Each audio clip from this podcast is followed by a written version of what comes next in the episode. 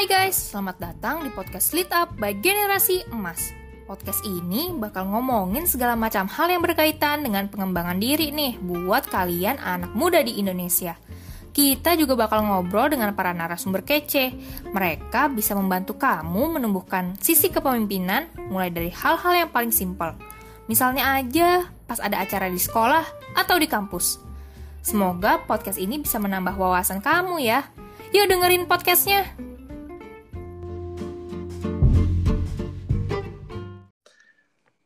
Halo Fik, Halo James, apa kabar lo? baik, alhamdulillah. Lo apa kabar? Alhamdulillah baik juga. Gimana? Masih masih sibuk kuliah? Masih, masih, masih mengerjakan tesis. Oh, eh, wait, ini kan pandemi ya. Lu kuliahnya di di mana sekarang? Eh, gue sekarang lagi kuliah di Vrije Universiteit Amsterdam di Belanda, Mhm. ya Ta- di sini. Oh, tapi nggak nggak ke Indo ke Indo kan? Maksudnya nggak ke Indo? Maksudnya nggak jarak jauh gitu kan? Em, jadi sebenarnya gue di sini sih, gue di Amsterdam. Cuman kuliahnya tetap aja online gitu. Oh, ya, isi ya, isi. Oke, eh, episode kali ini kita akan bahas tema tentang eh cara untuk kuliah di luar negeri ya, Fik ya. Iya. Eh, kita sapa dulu dong Oh teman-teman iya. pendengar. Halo semuanya. Halo semua. Salam Selamat pagi, kenal. Selamat. Ya. Eh, di sana udah jam berapa, Fik? Ah, lagi mau jam 3 ini. Jam Jam 3 3 subuh. sore. Oh, Sore dong. keren subuh. Jam 3 sore. Oke. Di Belanda lagi cuaca apa? Seharusnya sih lagi summer ya, tapi akhir-akhir ini lagi hujan mulu kayak di Indo malahan. Kalau di Belanda kasus COVID gimana, Fik?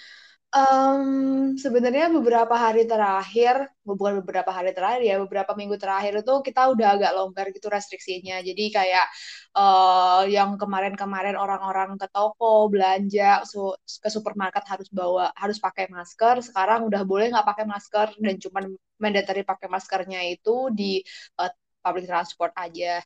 Cuman setelah relaksasi peraturan COVID itu kasusnya tiba-tiba jadi naik tinggi banget beberapa hari terakhir ini belum ada semingguan lah kayak gitu. Tiba-tiba melonjak lagi terus ya ini lagi direvisi gitu di, di review lagi measurement-nya jadi mungkin dalam beberapa hari ke depan akan ada measurement baru. Tapi overall sih orang-orang di sini udah kayak ya udahlah biasa aja gitu loh living with COVID gitu. Oh, jadi kurang lebih sebenarnya situasinya mungkin sama ya dengan situasi di Indo ya. Tapi mungkin perbedaannya kasus di Indo jauh lebih masif ya, jauh lebih banyak kali ya. Iya, benar sih. Ya, sebenarnya kalau di sini banyak yang positif, cuman bukan banyak yang positif ya, maksudnya kasus positifnya juga lumayan banyak. Cuman eh, gimana ya, di sini orang nganggapnya udah kayak flu biasa aja gitu loh, karena death rate-nya juga nggak terlalu tinggi gitu sih. Jadi ya udah kalau ada orang yang lagi COVID, isolasi mandiri aja gitu-gitu aja sih.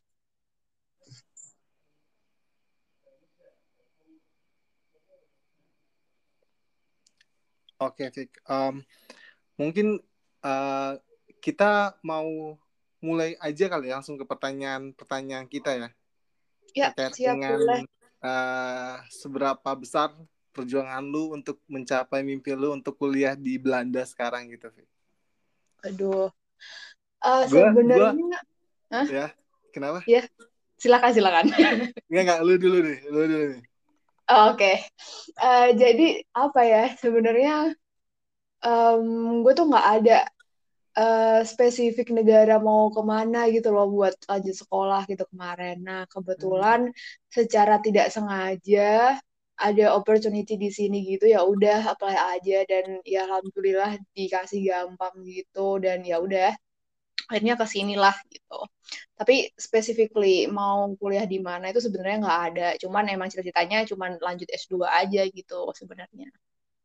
Oke, jadi sebenarnya lu nggak punya target untuk misalnya lu mau kuliah di, di luar gue mau ke Eropa atau ke Australia gitu ya jadi jadi mm-hmm. tapi pada intinya lu mau kuliah di luar kan iya iya oh cita-citanya cuma umum aja nih. Pro, uh, ah. cuma umum aja. Aku mau kuliah di luar gitu lanjut kuliah di luar gitu. Cuman uh, negara mana atau univ mana itu aku masih bebas. Nggak nggak tahu yang spesifiknya kayak mau ke mana tuh nggak. Cuman uh, ya udah.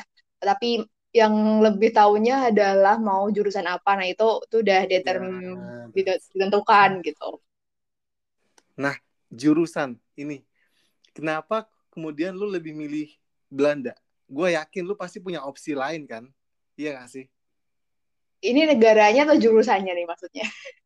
Uh, universitasnya mungkin.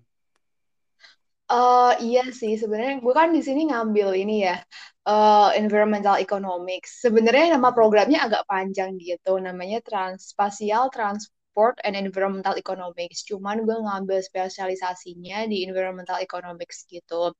Nah, iya sih, sebenarnya banyak banget yang nawarin uh, subjek atau program environmental economics kayak misalnya salah satu yang oke okay itu di Crawford School-nya CNU Australian National University gitu tapi dia lebih ke public policy tapi uh, economics-nya juga oke okay, gitu. Dan ya di Amerika jelas banyak kayak di US kayak nawarin kayak gitu. Atau uh, yang spesifik mungkin di beberapa tempat juga ada juga gitu.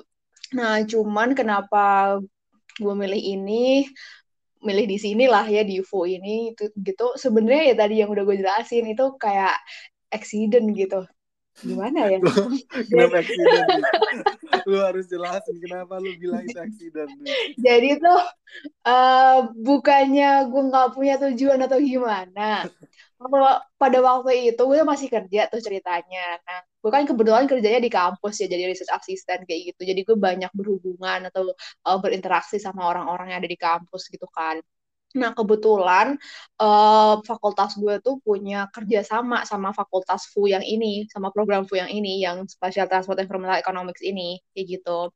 Nah, mereka tuh kerjasamanya dalam bentuk, uh, jadi ada setiap tahun tuh ada kelas intensif gitu, di mana program gue ini mengadakan uh, kelas sebulan intensif di FEBUI. Nah, terus gue ada gue adalah mantan peserta bukan mantan ya gue peserta batch pertama dulu. Nah tapi pas gue jadi peserta dulu gue masih S1 gitu masih S1 tahun terakhir kan masih kuliah tahun terakhir terus gue kayak eh kayaknya nggak cocok ini karena terlalu kuantitatif gitu gitulah intinya. Nah tapi seiring berjalan waktu dua tahun kemudian uh, senior gue bilang udah Fik daftar aja dulu kayak gitu kan. Ya udah gue daftar aja tuh. Daftar aja. Akhirnya uh, ya untungnya atau gimana alhamdulillah dapat gitu. Ya udah akhirnya ya udahlah uh, diseriusin aja sekalian. Jadi gue nyari funding juga gitu. Dan akhirnya ya udah jadi deh ke sini gitu. Oh jadi akhirnya lu mutusin untuk ke Belanda. Tapi iya. Ini tapi adalah sekolah pertama yang gue daftar. Oh. Yang keduanya? Jadi, Enggak, enggak. Pertama dan satu-satunya. nah, gue mau nanya. Uh, sebenarnya kan requirementnya pasti banyak banget ya, Fik ya? Apa? Sorry?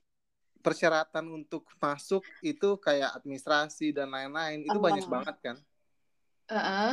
Nah, pertanyaan gue sebenarnya persyaratan apa yang paling berat sih menurut lo untuk uh, untuk kuliah di Belanda sekarang kayak gitu? Kalau secara apa ya persyaratan dari universitasnya sih menurut gue ya semuanya sama aja sih. Nggak ada yang kayak berat banget gitu enggak. Yang paling berat itu adalah menguatkan niat sebenarnya itu dan mencari uh, financial support. Itu itu yang paling berat sih.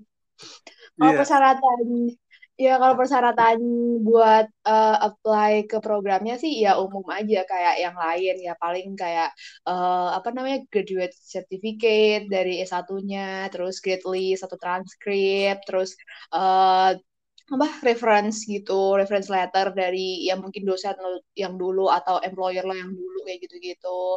Terus sama motivation letter, kayak gitu-gitu aja, sebenarnya umum aja, nggak ada yang kayak sulit banget sih kayak gitu kalau itu apa uh, persyaratan terkait dengan bahasa lu gimana persiapannya Atau emang sebelum kuliah emang lu udah pas S1 gitu lu udah udah memenuhi kayak gitu? Oh ya, lupa ya bahasa. Iya, jadi um, kebetulan di tempat gue bahasa itu ya kan bahasa pengantarnya adalah bahasa Inggris ya. Kalau bahasa Inggris. Belanda pasti gue gak ngerti program ini sih karena gue gak bisa. Eh, tapi bentar, bukannya di Belanda itu pak, harus pakai bahasa Belanda ya? Karena Enggak. beberapa teman gua itu bilang dia kalau tesis tesis dia itu harus pakai bahasa Belanda. Oh, tergantung programnya sih. Ah, Kalau yang program internasional kayak gitu, eh, ya mostly pakai bahasa, bukan mostly ya pasti pakai bahasa Inggris gitu. Inggris. Ah, Oke. Emang kalau master sama PhD kayak gitu, hampir semuanya tuh pasti bahasa Inggris sih bahasa pengantarnya. Kecuali kalau bachelor, nah itu masih beberapa yang eh, pakai bahasa Belanda. Tapi untuk bachelor program internasional pun mereka udah pakai bahasa Inggris gitu sih. Hmm. Jadi kalau nah kalau misalnya buat lu gimana? Atau emang dari kecil lu yang udah tertarik sama bahasa Inggris nih, Vic? Jadi menurut lu Tadi. untuk untuk bahasa Inggris itu bukan bukan jadi persoalan yang besar gitu. Iya nggak sih? Ya juga, bagi gue bahasa Inggris adalah persoalan yang besar juga nih, James Oh, sebenarnya. iya. Eh, Karena, iya gimana ya, gue anak daerah lah gampangnya gitu gue dari datang dari Jawa Tengah yang bukan uh, highly exposed sama bahasa Inggris kayak misalnya anak-anak di Jakarta mungkin lebih ini ya Hmm, Lebih- familiar banget Oh. sama bahasa Inggris. ya gue familiar banget itu sama bahasa Inggris tapi gue nggak nggak terlalu ya tapi kan itu pelajaran wajib kan sejak SD kan jadi kayak bisa lah kayak gitu eh kebetulan di sini requirement-nya itu enam setengah kan TOEFL eh TOEFL IELTS sorry IELTS. uh, TOEFL ya IELTS TOEFL boleh sih, tapi aku lupa nilainya berapa ya kalau TOEFL ya. Pokoknya kalau IELTS enam setengah minimal kayak gitu, dan IELTS gue juga enam setengah pas gitu. Jadi gue tidak memberikan signifikansi apa-apa. Gitu. Jadi yang penting lolos syarat aja gitu. Gitu. Nah.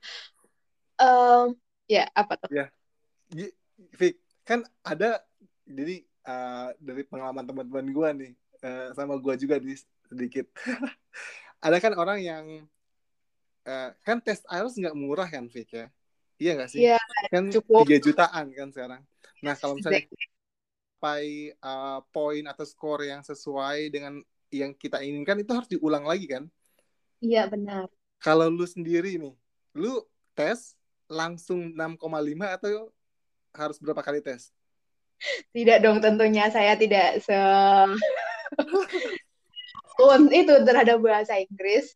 Jadi tuh sebenarnya kan eh, gue emang udah apa ya udah planning dari gue lulus S1 gitu kayak Oh, oke gue iya. dua tahun kerja dulu nanti abis dua tahun kerja gue pengen kalau ada kesempatan gue pengen lanjut S2 kayak gitu di luar kan. Nah, jadi eh, kayak setengah semester, I mean kan gue ke sini tahun 2020 kan. Jadi gue 2019 itu udah eh, mulai preparation gitu. Meskipun belum tahu nih mau ke univ mana kan tadi gue bilang kan. Gitu.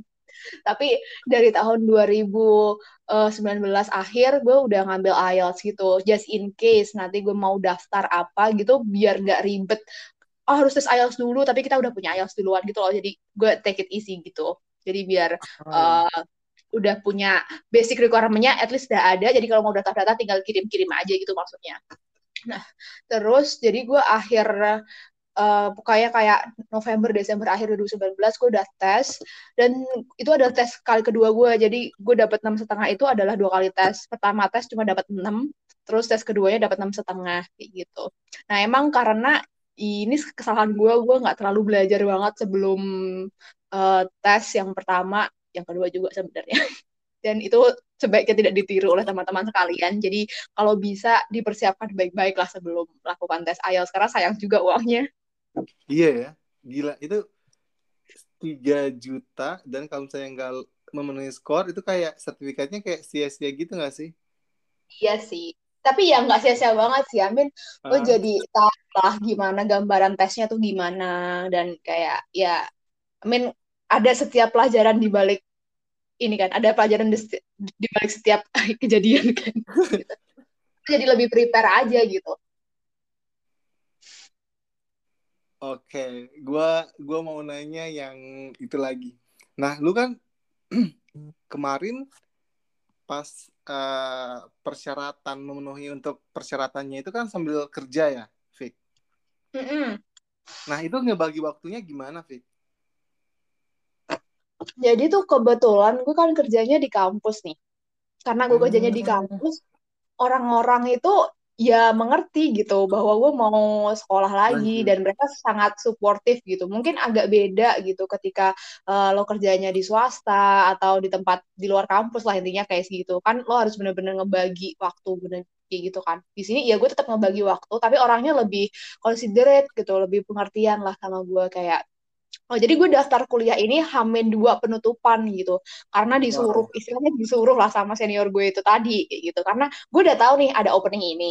Cuman gue nggak ada niat mendaftar awalnya sebelum hamin dua itu disuruh sama senior gue itu kayak gitu.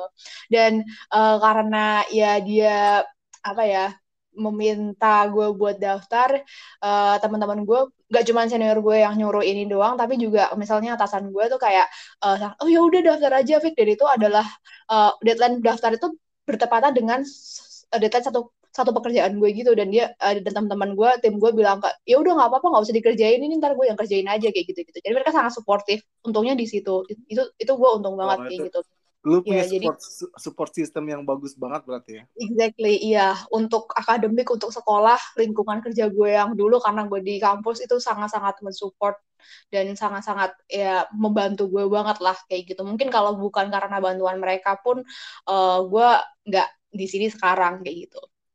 Salah satunya kayak gitu sih. Dan ya ngebaginya gitu aja sih. Maksudnya ya karena ini, ini gue bukan contoh yang baik ya sebenarnya ya. Maksudnya bukan bukan menggambarkan orang umum secara keseluruhan gitu loh.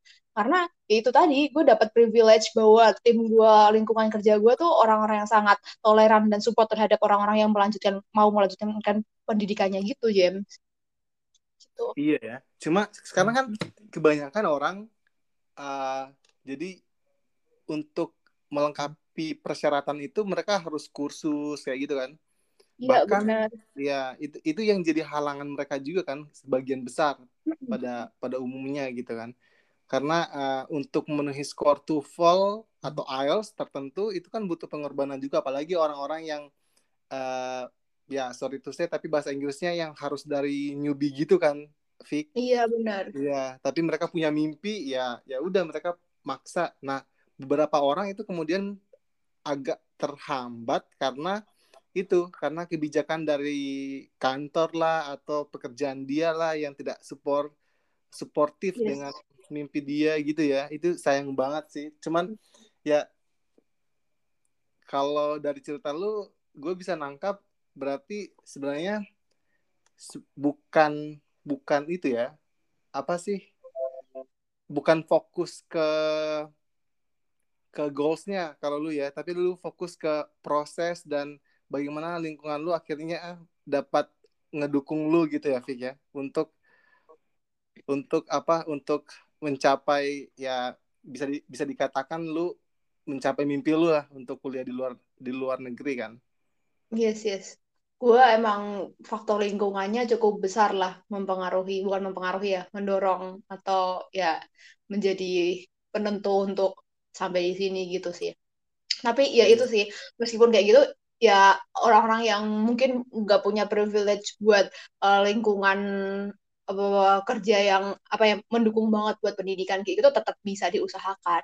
Karena gue di sini juga banyak sama teman-teman anak-anak Indo juga yang mereka itu uh, kerja di perusahaan swasta juga sebelumnya. Dan mereka juga uh, berjuang buat um, sampai mau uh, apa bisa sekolah lanjut lanjut sekolah lagi gitu sih. Ya kalau dari cerita-cerita mereka sih dan sebenarnya gue juga sih. Maksudnya kayak tadi buat persiapan uh, IELTS uh, gue juga ngambil les sebenarnya James sebelumnya. Oh. kayak ngambil les tapi kayak hmm, lesnya seminggu sekali gitu. Nggak yang intensif kayak camp gitu les seminggu sekali terus nah tapi ya ini karena gue nggak terlalu bukan uh, student yang baik gitu ya gue sering bolos lesnya. That's why gue sampai dua kali ya dua kali itu sebenarnya nggak banyak cuman ya gue ngambil dua kali IELTS gitu kan karena gue tidak bersungguh-sungguh pas les itu juga. Dan itu tidak untuk dicontoh karena ketika les gue juga mengeluarkan uang gitu loh ada biaya juga yang dikeluarkan. Jadi uh, lebih baik buat uh, kalau lo udah ngambil komitmen ya udah diseriusin aja sekalian gitu. Teman-teman gue di sini juga sama mereka meluangkan waktu untuk belajar uh, memenuhi persyaratan kayak misalnya les bahasa Inggris itu tadi seminggu sekali kayak gitu atau enggak mereka setiap habis pulang kerja uh, kayak menyempatkan satu atau dua jam kayak gitu buat ngebaca-baca atau latihan soal-soal IELTS kayak gitu-gitu. sih. Oke. Sekarang coba kita meninggalkan isu terkait dengan bahasa-bahasa. Dan sekarang gue mau nanya sesuatu. Lu sadar kan kalau lu bakalan stay di Belanda kurang lebih satu atau dua tahun gitu kan, Vic? Iya. Lu udah mempersiapkan belum? Lu apa apa lu udah aware soal budaya, makanan, kayak gitu? Dan lu udah punya upaya gitu nggak? Kayak mitigasi gitulah uh, untuk meminimalisir dampak apa culture shock atau apalah kayak gitu. Kayak misalnya lu maka apa soal makanan lu misalnya dari Indo lu udah prepare untuk bawa abon cabe kayak gitu? Atau Iya. Jadi um, kalau masalah culture shock kayak gitu apa ya? Um, kan gue tadi udah bilang kan kalau misalnya gue nggak nggak prepare nih mau ke Belanda gitu. Gue cuma ya udah gue mau uh, eh, S2 di luar aja gitu tapi negaranya mana gitu. Belum ditentukan gitu pada waktu saat itu nah cuman ya karena berhubung gue adalah program master master cuma satu tahun jadi master gue cuma setahun dan seharusnya selesai tahun ini karena gue masuk tahun lalu. That's why gue sedang mengerjakan tesis. tesis. Doakan cepat selesai. Amin. Iya kayak gitu. Jadi sebenarnya setahun tuh nggak lama ya, sangat-sangat cepat gitu. Apalagi dengan master program setahun itu jadwalnya tough banget gitu loh. Jadi kayak kalau misalnya yang dua tahun lo bisa empat bulan uh, belajar, terus break kayak uh, setengah bulan atau sebulan, terus baru belajar lagi gitu kan. Kalau gue enggak, hmm. kalau gue bener-bener kalau di Belanda tuh sistemnya ya? gitu, iya kita sistemnya periode gitu loh James. Jadi bukan semester, jadi satu periode tuh dua bulan gitu. Dua bulan sama wow. satu periode normal dua bulan, satu periode pendek itu sebulan. Gue tuh dua kali periode normal, satu kali periode pendek, dua kali periode normal, satu kali periode pendek kayak gitu. Jadi abis selesai periode normal, uh, kayak gini ujian kan, itu uh, minggu ujian itu gue udah dapat tugas buat uh, periode berikutnya gitu minggu periode berikutnya gitu. Jadi nggak ada break sama sekali kecuali winter break seminggu, eh dua minggu deh, udah itu doang gitu. Jadi kayak bener-bener tough banget, dipadetin banget gitu. Dan itu yang menurut gue awalnya nggak terlalu gue prepare gitu. Karena gue kira uh, gue kebayang sih maksudnya kuliah yang harusnya dua tahun jadi setahun ya bakalan banyak banget banyak bakal padat banget. iya tapi ya gue nggak expect bakal setaf itu bakal sepadat itu kayak gitu. Tapi ternyata tuh padat banget dan cukup ya agak capek juga. That's why gue juga nggak terlalu banyak bisa jalan-jalan. Mungkin kayak teman-teman yang dua uh, yang master dua tahun gitu ya kayak gitu sih Nah, uh, alhamdulillahnya adalah karena gue di Belanda dan Belanda tuh punya ikatan yang sangat kuat dengan Indonesia kan ya, hmm. gitu. Jadi kolonial ya. Iya benar. Tapi itu sebuah keuntungan sih menurut gue, buat gue sekarang ya, buat kita sekarang, buat nenek moyang zaman dulu, um, feel bad for them. I feel bad for them ya kayak gitu. Jadi eh, nggak uh, terlalu shock banget gitu sebenarnya James. Kayak misalnya makanan, oh makanan Indonesia di sini banyak banget. Kayak, oh. iya kayak di tempat gue aja ada deket-deket sini be beberapa resto Indo tuh ada dan menurut gue rasanya cukup oke, okay, cukup enak. Yang jual juga orang-orang Indo dan di sini orang Indo banyak banget, like 25% penduduk Belanda wow. itu adalah orang, orang Indo. Indo atau enggak orang keturunan Indo. Maksudnya kayak yang bapak ibunya Indo atau uh-huh. ibunya Indo bapaknya Belanda kayak gitu gitulah intinya Fik Fik bentar Fik mungkin rasanya nggak terlalu jauh sama Indonesia tapi harganya jauh jauh banget kan oh iya kalau itu lumayan bisa dirasakan terutama buat tempat tinggal ya apalagi gue uh. di Amsterdam gitu jadi di maksudnya di kotanya gitu di kan kotanya, ya. di capitalnya gitu kan jadi ya hmm. untuk tempat tinggal cukup mahal dan susah nyarinya gitu. Untung uh, dibantu nyari sama Uninya kan jadinya ya dapet gitu kalau nyari sendiri kayaknya wassalam deh nggak bisa Nah, agak susah gua- gitu. Ya, oke, Vic, gue mau nanya lagi. Sorry, gue banyak nanya nih. oh silakan silakan Dan- gak apa-apa Dan itu tugas gue ya malam ini ya. iya benar Oke, Eh, lu kan perempuan nih, sorry banget, tapi Hmm. soal budaya patriarki di Indonesia gitu, di mana Yes, eh, eh, lu kan perempuan dan sorry, lu anak tunggal kan? Atau enggak gue punya adik cowok satu Oke. masih bocah eh, lu gimana sih cara lu untuk meyakinkan orang tua lu untuk lu keluar jauh banget ke Belanda gitu? Itu cara itu lu ada perjuangannya atau emang orang tua lu ngebebasin lu untuk oke silahkan berangkat atau gimana? Wah, ya tentu saja. Ini kan kalau masalah itu tergantung dari setiap orang tua dan keluarga ya. Karena pasti setiap keluarga itu punya value dan budaya yang berbeda-beda kan, kayak gitu. Hmm. Nah, kebetulan karena orang tua gue atau keluarga gue itu ya orang daerah dan gue bisa bilang kalau misalnya kedua orang tua gue tuh cukup konservatif orangnya kayak gitu. Which means budaya patriarki itu masih sangat kental gitu lah istilahnya kayak gitu. Dan eh ya ada banyak hal yang gue lakukan untuk gue bisa diizinkan sampai di sini gitu. Nah, kebetulan banget gue tuh orangnya agak rebel gitu, bocah, bocah yang rebel. Ini tidak untuk ditiru ya sebenarnya, tapi ya gitulah. Gak cuman ke sini ya, dulu waktu gue memutuskan buat kuliah di Jakarta, di Depok gitu, di UI, eh, ibu gue sih nggak boleh gitu. Kalau bapak sih lebih kayak yang membebaskan lah, asal gue bertanggung jawab aja. Tapi kalau ibu ya namanya ibu ya, maksudnya kayak lebih mungkin lebih melibatkan perasaan kali ya James gitu. Itu kayak susah banget gitu loh ngelepas kayak kenapa sih harus pergi jauh-jauh, Boyo kuliah di sini aja yang deket-deket di Jogja apa di Semarang? Kayak gitu-gitu. Dari dari dulu dari gue masih S1 gitu. Terus tambah lagi gue mau keluar keluar gitu ibu gue berat banget sebenarnya ngelepas kayak gitu. Nah solusinya adalah karena gue adalah orang yang nggak terlalu bisa berkomunikasi dengan baik sama orang tua sebenarnya. Gue selalu melakukan apa yang mau yang gue inginkan terlebih dahulu. Kayak misalnya gue daftar ini ya udah gue daftar aja semuanya dahulu. Setelah semuanya keterima dan all set ya udah gue baru bilang gitu. Rebel banget gak sih gue itu itu resikonya tinggi banget sih itu Yes, yes. banget. Itu tidak untuk dicontoh seriously. Itu tidak untuk dicontoh. Tapi gue selalu melakukan itu. Sorry itu tapi saya mohon menarik. maaf banget. Itu tidak untuk dicontoh tapi menarik untuk dicoba ya.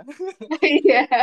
Karena kalau gue bilang dari awal ya itu akan a lot of effort gitu. Dan gue tidak tidak terlalu ingin membuang-buang waktu gue untuk Hmm.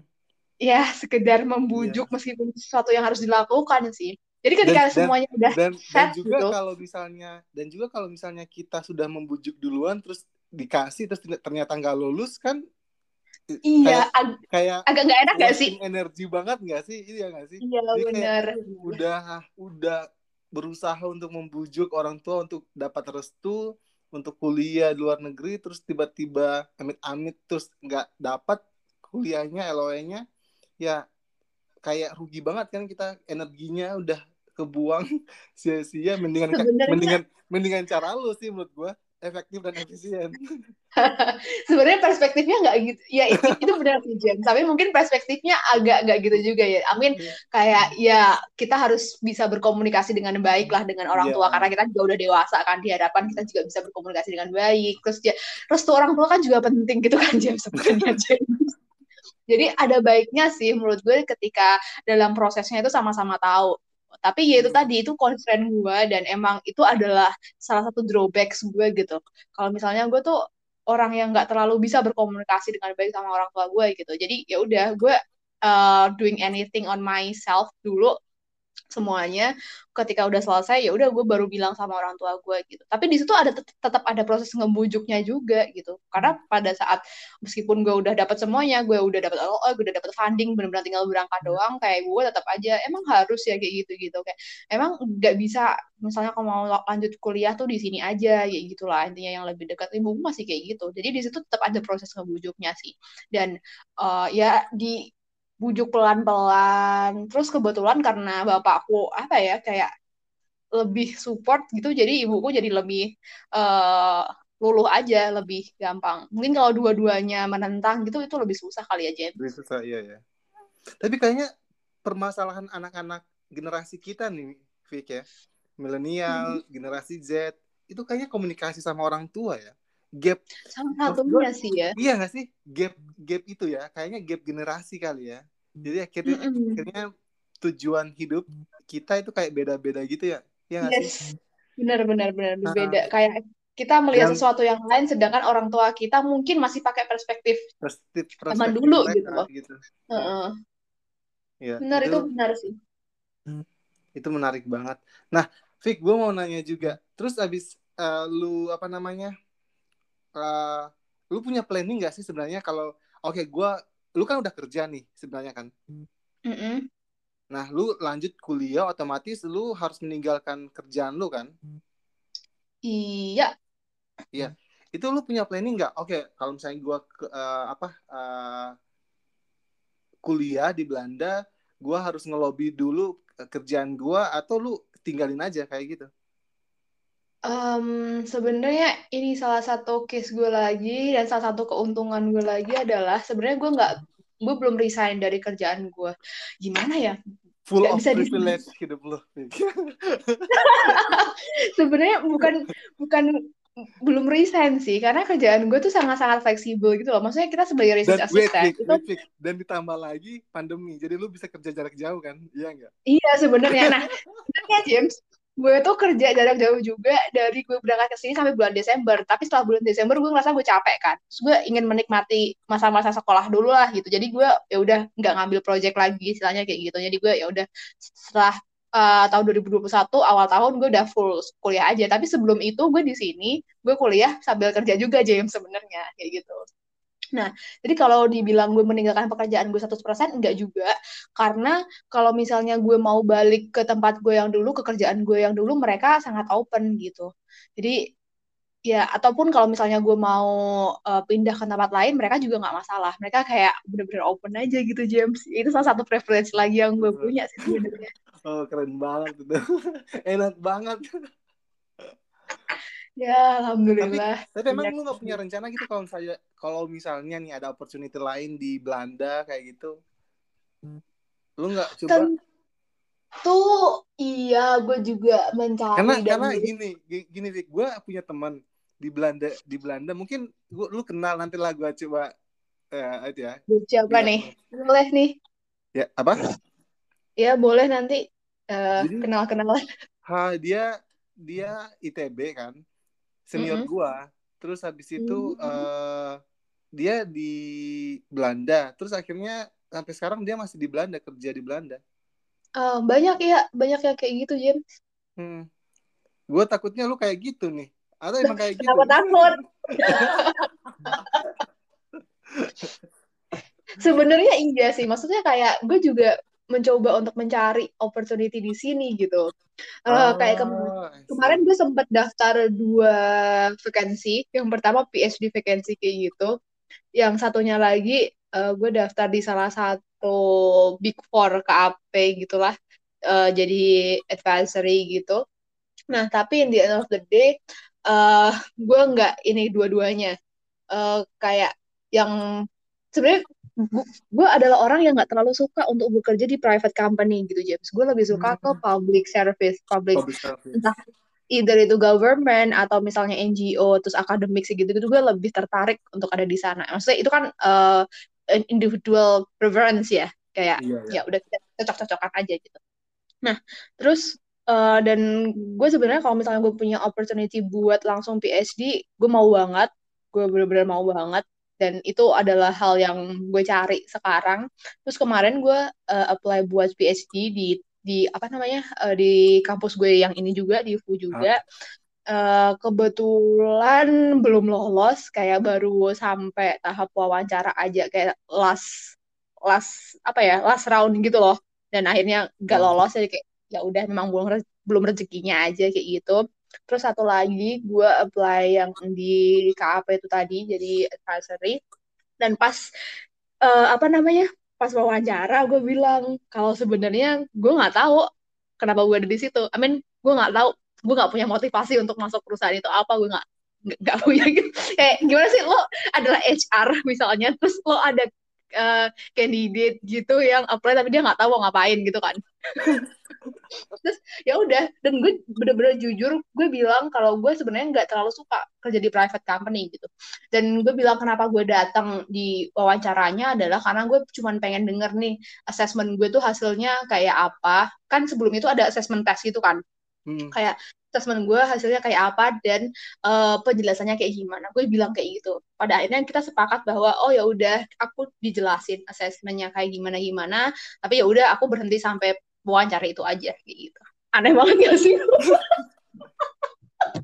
Jadi lu lu maksudnya adalah lu mau mau dapat fasilitas ah, itu ya apa konsultasi karir gratis iya benar.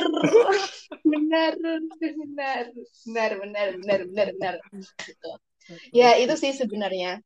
Tapi uh, ya awal niat gue daftar itu bukan gitu juga. Awal niat gue daftar itu ya udah gue pengen aja. Maksudnya gue pengen men-challenge diri gue juga kayak gimana sih uh, private sector itu berpikir kayak gitu. Meskipun pada akhirnya gue tetap pengen kerja di public sector tapi it's nice to know kalau misalnya kita tahu perspektif dari pihak yang lain kayak gitu kan. Itu ada salah satu motivasi gue tapi lama kelamaan gue ngerasa aduh kayaknya enggak deh kayak gitu. Dan sekarang gue ngerasa uh, gue mau balik dulu gitu. Jadi gue uh, udah decide kalau gue pengen balik dulu dan bahkan mungkin gue pengen stay di rumah I mean di Kudus di di hometown gue dulu selama saat uh, sisa dari tahun ini untuk uh, prepare buat kerja tahun depan gitu sih James. Wow. Jadi Atau... lu jaga prepare banget nih kan? Hmm, not really tapi ya gitulah. Tapi kalau misalnya ada kesempatan-kesempatan yang lain, ya semuanya bisa yeah. bisa bisa terjadi ya Fik ya. Iya benar, kan hati manusia nggak ada yang tahu ya. Iya. Dan siapa siapa siapa tahu juga kan nanti PhD-nya lolos kalau kalau lu daftar lagi gitu. Ya gue juga berencana buat daftar lagi sih. Maksudnya uh, ada beberapa uh, PhD vacancy yang lain kan yang ya mungkin gue akan daftar juga sih. Tapi nggak tahu lah. Tapi eh, ini, uh, lu kan masuk kuliah pada saat pandemi ya? Iya benar.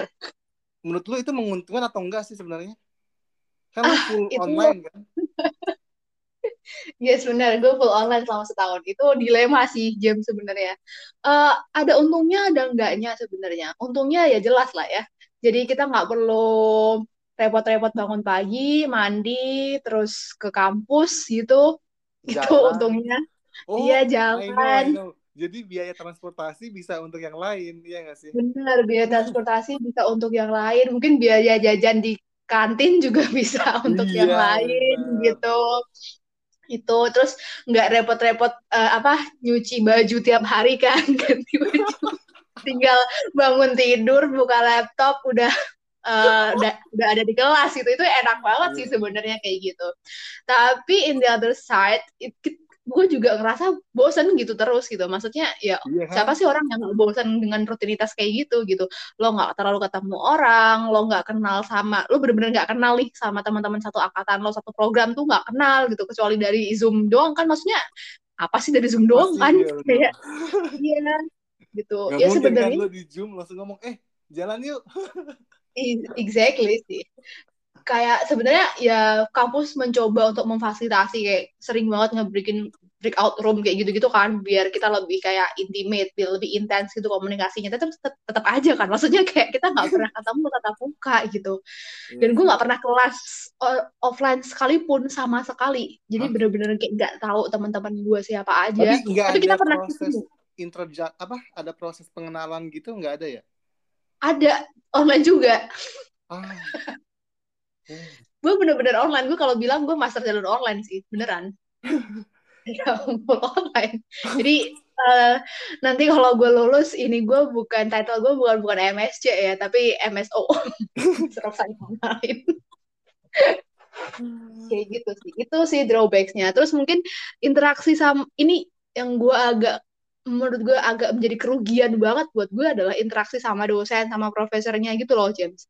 Karena oh, iya, bener, uh, bener, lu bener-bener cuman interaksi kayak online. pada saat kelas dia ngejelasin doang gitu kan dan itu online gitu kan. Sedangkan kalau lo ketemu langsung lo bisa lebih intimate lo bisa lebih Iya. banyak nanya tatap muka dan itu membangun energinya koneksi. itu lebih lebih dapat lah ya. Iya, dan koneksinya itu loh James maksudnya yang gue bener-bener bener merasa banget kehilangan banget di sini Ya. itu adalah opportunity buat dapat koneksi either itu mau dari Padahal- dosennya Hmm. mau dari eh, studentnya itu nggak banget sih Iya, Padahal salah satu tujuan utama dari S2 itu kan memperlebar atau memperluas koneksi ya. benar sekali itu benar dan itu Iya. adalah salah satu ketidakuntungan yang gue dapatkan dari belajar online gitu. Gue Hmm. jadi nggak kenal siapa-siapa, gue nggak kenal dosen siapa-siapa kecuali supervisor gue doang yang supervisor tesis dan itu pun kita cuman pernah ketemu tatap muka sekali doang kayak kayak nothing banget gitu loh Wow. itu sih. Fik. Nah, ini hampir mau selesai nih. Gue mau nanya pesan lu, Iya. pesan kesan lu selama lu mempersiapkan diri untuk kuliah di luar negeri. Dari kegagalan-kegagalan lu, lu menghadapi kegagalan itu seperti apa? Dan ya mungkin situasi situasi lainnya gitu, Fik. Kalau buat gue sih ya udah, I mean em, kalau buat teman-teman yang mungkin mau melanjutkan pendidikannya di luar negeri atau di dalam negeri sekalipun atau di mana pun itu kayak gitu, just do what you can, what you can do gitu loh. Maksudnya kayak gak usah terlalu berpikir banyak ah nanti kalau gue apply ini gue gagal gimana kalau gue ini nggak nggak dapet gimana. Karena ya sebenarnya itu adalah proses gitu. Banyak banget orang yang melalui proses-proses itu dari proses kegagalan dan lain sebagainya dan semua itu akan indah pada waktunya lah gampangnya kayak gitu. Kalau gue bilang ya. Jadi Iya. kalau misalnya sekali gagal that's okay gitu. No problem. Kayak itu adalah proses gitu dan yang mengalami kegagalan itu bukan cuman kita doang tapi banyak orang mengalami kegagalan itu dan ketika kita keep trying tetap mencoba dan tetap uh, memperbaiki diri in the end of the day kita uh, akan dapat yang kita harapkan pun kalau misalnya kita nggak dapat yang kita harapkan kita bisa meyakini bahwa apa yang kita jalani saat ini ada sesuatu yang terbaik gitu buat kita Iya, benar banget, Fik. Dan setiap kegagalan itu pasti akan dapat apa ya? Pembelajaran yang berharga juga ya. Yes, bener banget. Maksudnya, ya, that's why jangan takut gagal gitu. Kayak gue kemarin, gue apply PhD, gue juga takut gitu sebenarnya. Karena eh, bahkan dia tuh mensyaratkan eh, re- eh, apa namanya kandidatnya itu harus bisa bahasa Belanda, fluently bahasa Belanda gitu. Gue kan 0% ya, cuman bisa bahasa Belanda buat ke supermarket doang gitu. Nah, tapi gue tetap apply aja, gue tetap apply dan at least gue nyampe ke ini, nyampe ke wawancara gitu gitu. Meskipun pada akhirnya gue nggak dapet tapi gue nyampe ke wawancara. I mean eh, pembelajaran yang da- bisa di- diambil dari situ adalah eh, jangan takut untuk mencoba gitu. Ya udah coba aja. Kalau lo pengen coba aja. Kayak nothing tulus gitu. Nggak ada salahnya buat mencoba. Pun kalau misalnya lo kecewa karena lo nggak dapet kecewanya sehari dua kali kan. Tapi buat gue kecewa karena tidak pernah mencoba itu lebih lebih lama Lebih parah, dan lebih Iya, iya lebih parah gitu. Iya, Iya, benar banget. Oke, Fik. Lu masih ada kelas lagi nggak hari ini?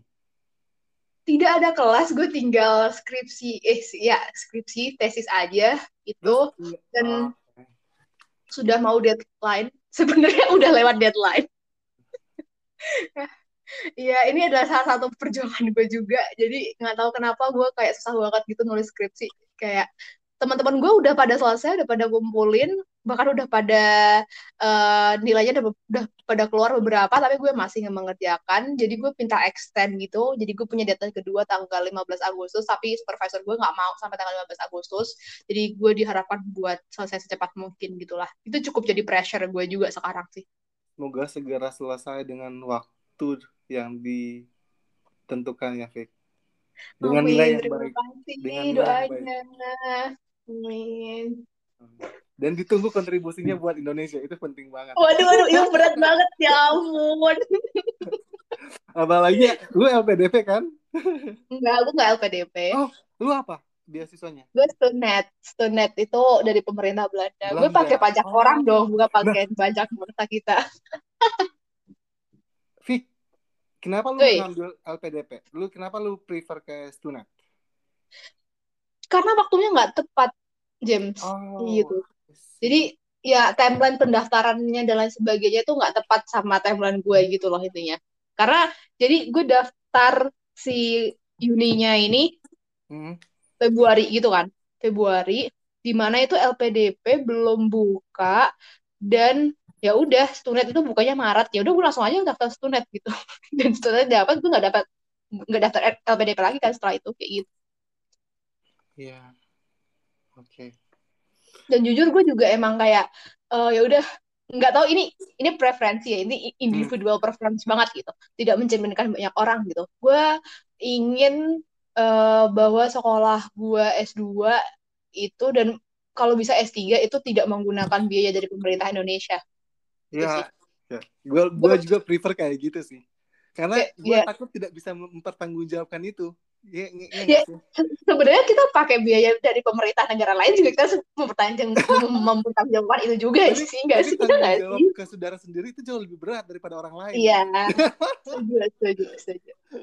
Kayak ya udahlah gue prefer kayak eh, karena gue, gue merasa gue dari kecil nih dari TK, dari SD, SMP, SMA sampai kuliah S1 pun kayak udah banyak memakan eh, pajak negara gitu loh maksudnya. Udah banyak dibiayai sama negara gitu. Jadi gue pengen Oke, untuk pendidikan gue selanjutnya, gue pengen bisa berusaha sendiri atau at least dibiayai sama negara lain lah gitu. Nah, itu itu itu personal preference aja sih buat gue. Iya sih, Fik. Oke, mungkin gitu aja kali, Fik ya. Pembicaraan Ya, siap. kita, diskusi kita, ya, podcast kita untuk episode kali ini. Semoga- James ada ini Hah? lanjut apa keinginan buat lanjut sekolah? Gue udah selesai S2 kan, jadi lagi nyari buat lanjut S3 sih sekarang. Lagi ya memperbanyak CV karena yang gue kan targetnya public policy ya. Yes. dan kebanyakan itu ya PhD kan pasti by research ya cuman ya beberapa univ yang gua targetkan itu menyaratkan uh, Scopus Vic itu yang itu yang sekarang gua lagi kejar banget. Oh, publikasi ya, James. Hmm, publikasi. Iya sih, benar-benar. jadi itu yang lagi gua kejar. Sekarang lagi nyoba publikasi Scopus. Yang requirementnya kan ada dua tuh. Dua Scopus Q minimal Q2 jadi ya gua coba pokoknya semangat terus Vic semoga semua yang diinginkan tercapai Amin. Terima kasih juga James juga dan semoga semoga kita semoga kita bisa ketemu secara langsung Vic itu sih siap kita belum ketemu. Belum pernah ya. Benar juga. Ya. Oke deh. sukses terus di Belanda ya Ya, sukses terus juga. Sehat-sehat selalu ya. Tetap Hati-hati. sehat dan hati-hati. amin amin amin udah Vic thank you selamat Yuk. selamat sore Vika Ya. Selamat sore juga dan sore selamat sore semua teman-teman. Oke, thank you Vic. Thank you semuanya. Sampai jumpa di episode next atau selanjutnya ya. Ya. Bye bye. Bye-bye.